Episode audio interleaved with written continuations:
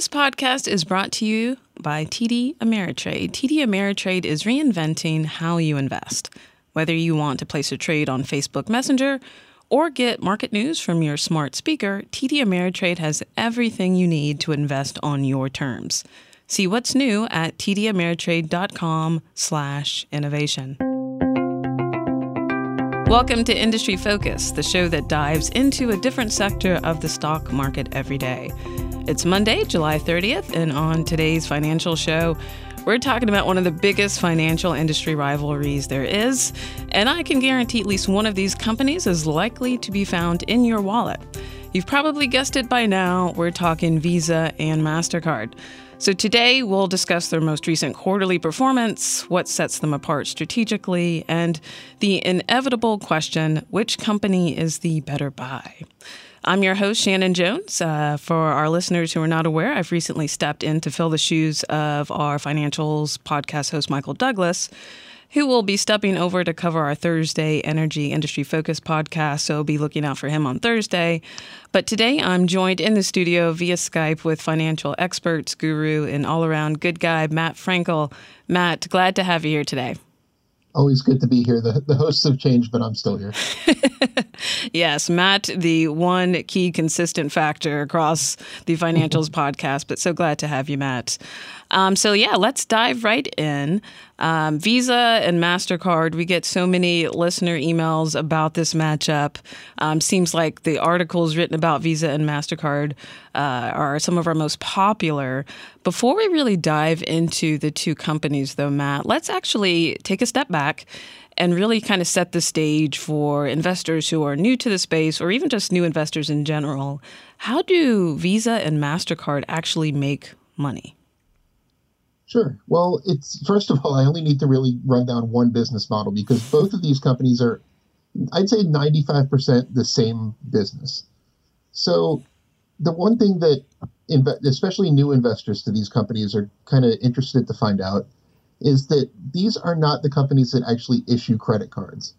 These are what are known as payment processors. There are there's generally four parties that are involved in a payments transaction. There's the issuing bank that actually loans money to the customer through their credit card. This is if you have a Bank of America credit card in your wallet, a Capital One credit card. These are the issuing banks. Then you have the payment processor like Visa or MasterCard. Then you have the merchant, and then finally the merchant's bank. So there's it's called a four-party payment system. And Visa is just kind of and MasterCard are just kind of the middlemen between the issuing banks that are lending the money and the merchants and the merchants banks that are receiving the money. Um, there are there's three main ways that Visa and Mastercard make their money. Of course, it's a little more complicated than we can get into in a relatively short podcast. But the main categories are service revenue, which is also known as swipe fees. Every time you swipe your credit card at a, a point of sale terminal, Visa or MasterCard or whoever's backing your card gets a small cut of whatever that revenue is um, back know, a long time ago when I actually helped run a business, this was in the neighborhood of 1%, a little more than 1% for Visa and MasterCard. So they get a percentage of every transaction, which is known as service revenue. They also get what's called uh, data processing revenue, which is a small fixed amount that they get for things like actually transferring the money from one place to another, providing settlement data to uh, a merchant, things like that. And then there's also what's called international revenues, which are um, if your credit card charges you a foreign exchange fee or something to that effect. Anytime that a credit card is used kind of outside of its main area, you get a nice, an additional kind of international revenue stream that has to do with currency exchanges or convenience fees or those sort of things. Yeah, great. So, really, for companies like Visa and MasterCard, uh, volume is really where the money is at. The more transactions they process, the more revenue they make. And so, the goal of which is to, of course, extend their network, especially internationally, um, which is key. And really, the more banks and partnerships that they're able to sign on board, the better as well. Uh, so, with that, Matt, let's actually uh, turn our focus over to Visa. Visa is the largest payment processor in the world, and they recently reported earnings for their third quarter. Uh, they're on a slightly different fiscal calendar than MasterCard. But, Matt, what can you tell us about how Visa fared in this last quarter? Sure. Well, first of all, just to give you an idea of how big Visa is, Visa has nearly 3.3 billion cards in circulation with its logo on it. That's a lot of cards. That's um, that's about one for every two people in the world. So Visa is the big company here. I mean, they're both big, but relatively speaking, uh, Visa grew its revenue by 15% year over year, uh, grew its earnings by 40% year over year. Most of that was due to tax reform, but like I said, there was some revenue growth, so it was pretty strong on both ends. Uh, tax reform and revenue growth combined to produce some pretty nice profit growth. Uh, their payment volume, just to kind of name a couple statistics, was up 11% year over year. Um, the number of cards I mentioned it was 3.3 billion. That grew by 4% year over year, and it was equal growth on credit card and debit card products, which is nice to see. Uh, service revenue was up by 13%. Um, data processing revenues were up by 19%. Internationally, they grew by 16%. We mentioned a little bit ago that international is a very big growth market for Visa and MasterCard in a lot of places around the world, credit cards and card payments in general are not like they are in the US, where if you go to any merchant, you can expect them to at least accept Visa and MasterCard. Um, in places like a lot of Asia, in Central America especially, there are a lot of places where Visa and MasterCard are not widespread accepted yet.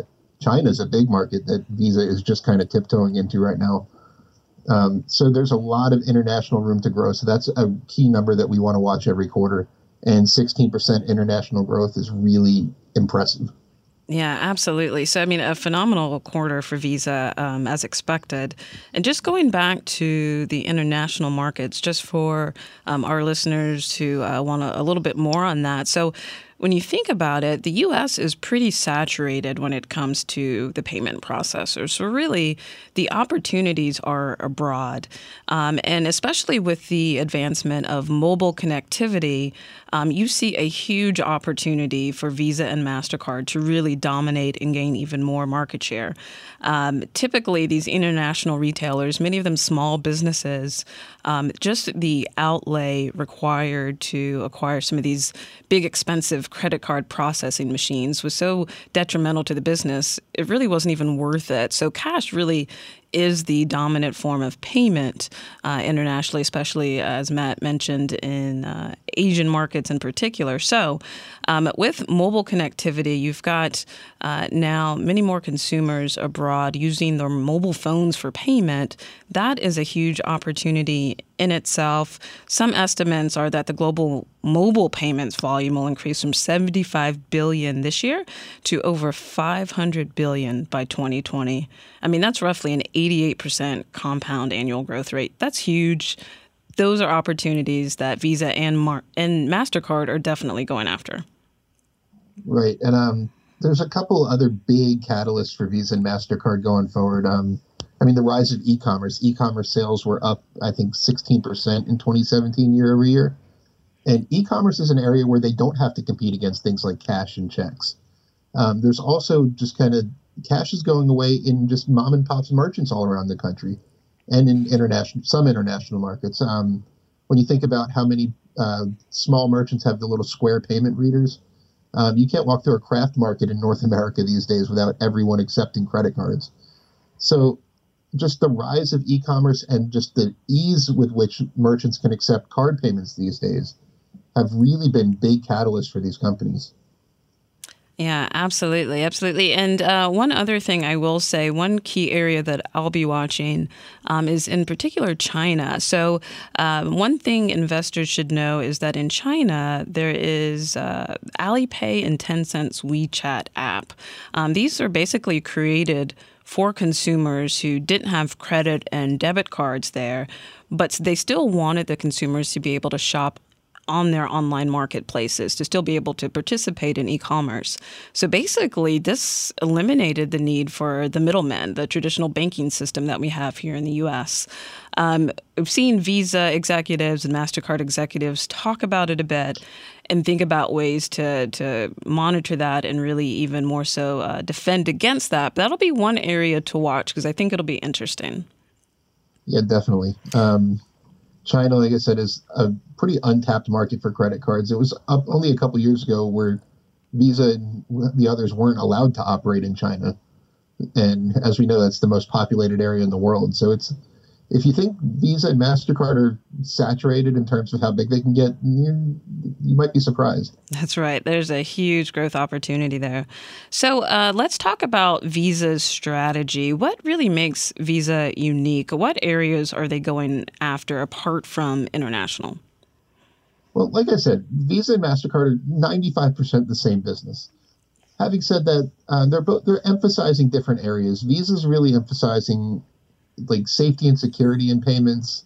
Both of them are aggressively investing in in fintech, with Visa having a kind of you know like I said a bent a, a kind of orientation toward safety, um, security, especially with all these data breaches that have been going on recently.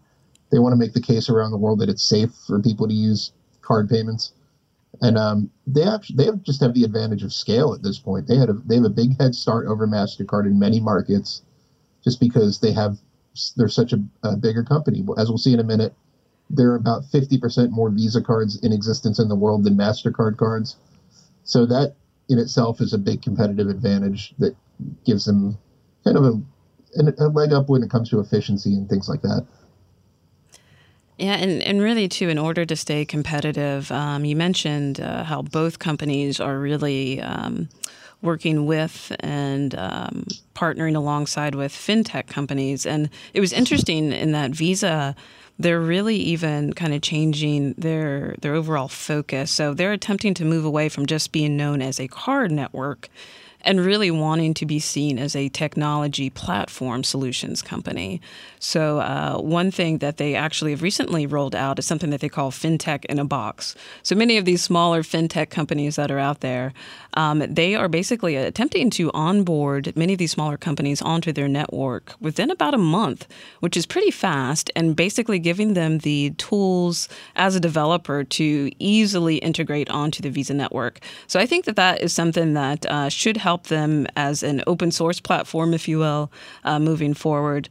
Another thing that's been uh, really interesting is uh, their Visa Direct program, where basically they're attempting uh, to expedite uh, how quickly funds go from if I'm going to pay for something at a merchant's store, how quickly those funds get from me over to that merchant's bank, and really try to um, expedite that entire process. So Visa Direct is uh, another way that they're doing that. Of course, they're well positioned with the growth of mobile payments with Apple Pay, PayPal, Samsung Pay, Android Pay, Microsoft Wallet.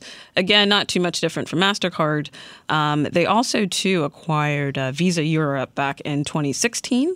Um, and this was really designed to help accelerate the transition from cash to electronic payments there in Europe.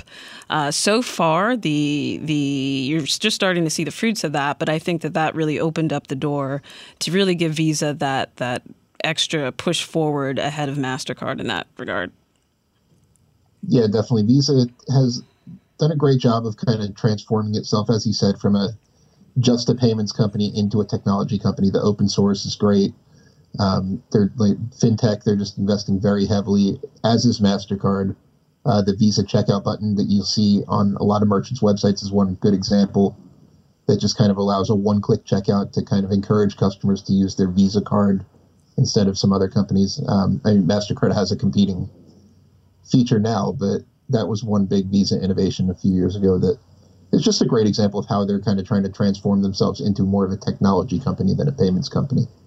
Absolutely. So we'll dive into MasterCard in the second half of the show. But before we do, this episode of Industry Focus is brought to you by TD Ameritrade.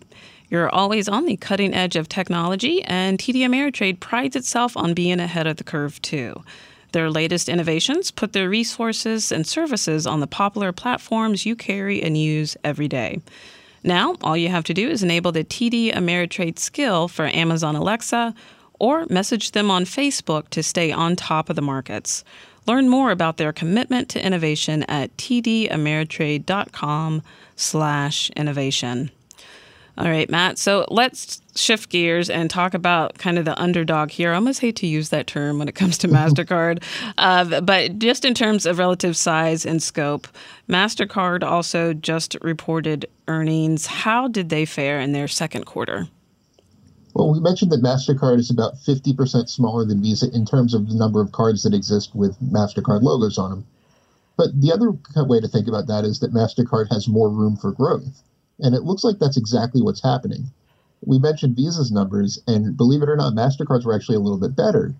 Um, they grew up revenue by 18% year over year. Because of that, combined with the effects of tax reform, their earnings shot up by more than 50% year over year, which is pretty incredible for a company of that size. Uh, payment volume was up by 14%. Just to kind of recap, Visa's was 11%. Um, the number of cards in existence shot up by 5% as opposed to Visa's 4%. And they matched Visa in international growth with a 16% growth rate, which is pretty impressive all by itself. Um, MasterCard's been doing a great job of making acquisitions that add value over the past couple years. Um, if anything, I would call MasterCard the more aggressive acquirer out of the two. Um, acquisitions are definitely more of their strategy than Visa's.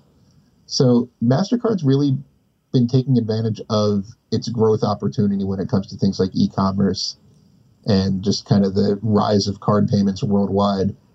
And has it, it's really showing in the numbers this quarter. Yeah, absolutely. A phenomenal quarter for MasterCard as well. And just like you mentioned, Matt, MasterCard uh, is really strategically investing in technology. And you are starting to see that pay off, but I think the, the growth runway is much, much longer for them. Um, in particular, there are a couple of acquisitions that not only expanded MasterCard beyond its core, but also really kind of enhanced and will be enhancing its capabilities moving forward. Um, last year, uh, MasterCard actually bought out uh, VocaLink. And this was really to expand MasterCard beyond their traditional kind of uh, traditional retail setup where you've got your person to merchant setup and really gave MasterCard an opportunity to dive into peer to peer and business to business payment networks. Um, also, you've seen this with MasterCard integrating its network with Zelle and PayPal's Venmo. Uh, matter of fact, MasterCard is actually uh, behind the new Venmo consumer debit card, which will basically enable Venmo users to cash out their balances and then use those funds either online or in the store wherever MasterCard is accepted. Um, and MasterCard, I mean, it, there's so many firsts that they are going after and have done. Uh, MasterPass, that was rolled out not too long ago, was the first network to have a digital payment service across all devices and all channels. Um, you mentioned security and fraud for Visa. MasterCard is really stepping it up with that. Uh, they've been investing in uh, several different things. One of which was artificial intelligence. Um, they're also too uh, be they'll be rolling out a biometric card, which will combine the chip technology with fingerprint scans and even iris scanning on a mobile phone um, to verify online purchases. So what you're seeing is I think MasterCard really invests heavily in technology, investing in its future. And I think it looks pretty bright. I also agree they are extremely aggressive when it comes to investing in the next big wave into how to differentiate themselves from Visa. And um, I think ultimately MasterCard is really set to dominate that war on cash that's happening right now. Yeah, MasterCard, like you mentioned, is really doing a good job with the peer to peer payments, especially Venmo. Um, Michael would be very proud of me. I finally used Venmo last week for the first time. Congratulations! Right after, right after he leaves the show, um, he always gives me a hard time about that because he would bring it up in every discussion. Um, but Mastercard is doing a great job of integrating technologies like into technologies like that, and just altogether doing a really good job of kind of adding value to their to their product that differentiates them from Visa. Um, Another acquisition I was going to mention was is one called APT, Applied Predictive Technologies, that they acquired in 2015. That kind of just adds to their analytic adds analytical capabilities to their products.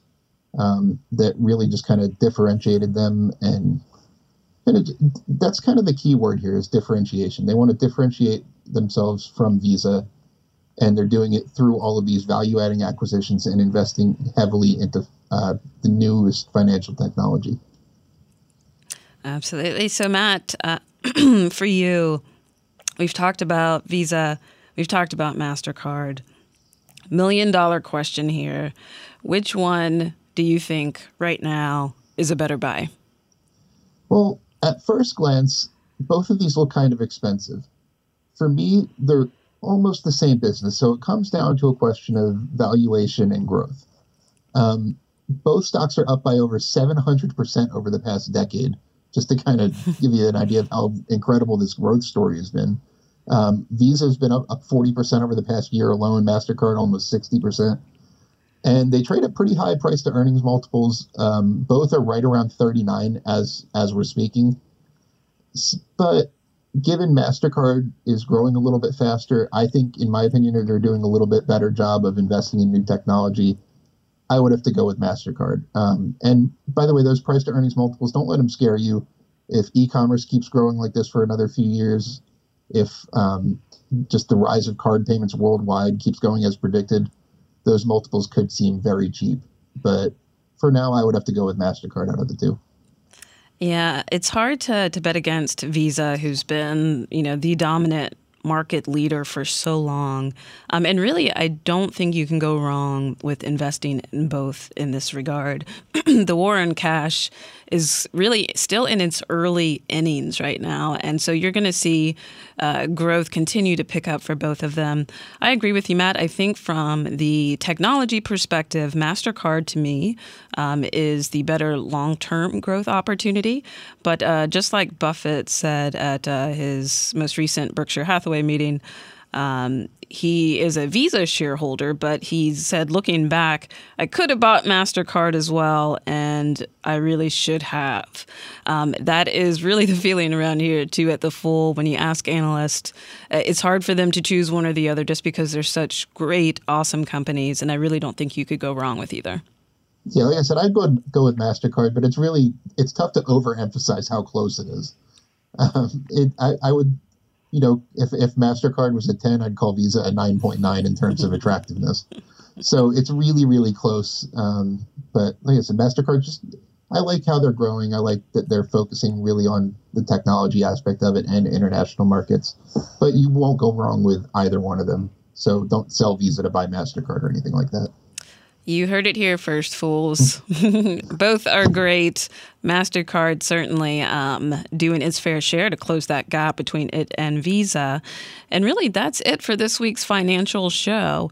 Don't forget this month, the Motley Fool turned 25. That's right, it's the Fool's 25th anniversary. Uh, to celebrate, everything in the podcast swag store is 25% off between now and the end of the month. So you've just got a few more days to snag some really great deals on your podcast swag. Finally, as always, people on the program may have interest in the stocks they talk about, and the Motley Fool may have formal recommendations for or against, so don't buy or sell stocks based solely on what you hear. This show is produced by Austin Morgan. For Matt Frankel, I'm Shannon Jones. Thanks for listening, and Fool on.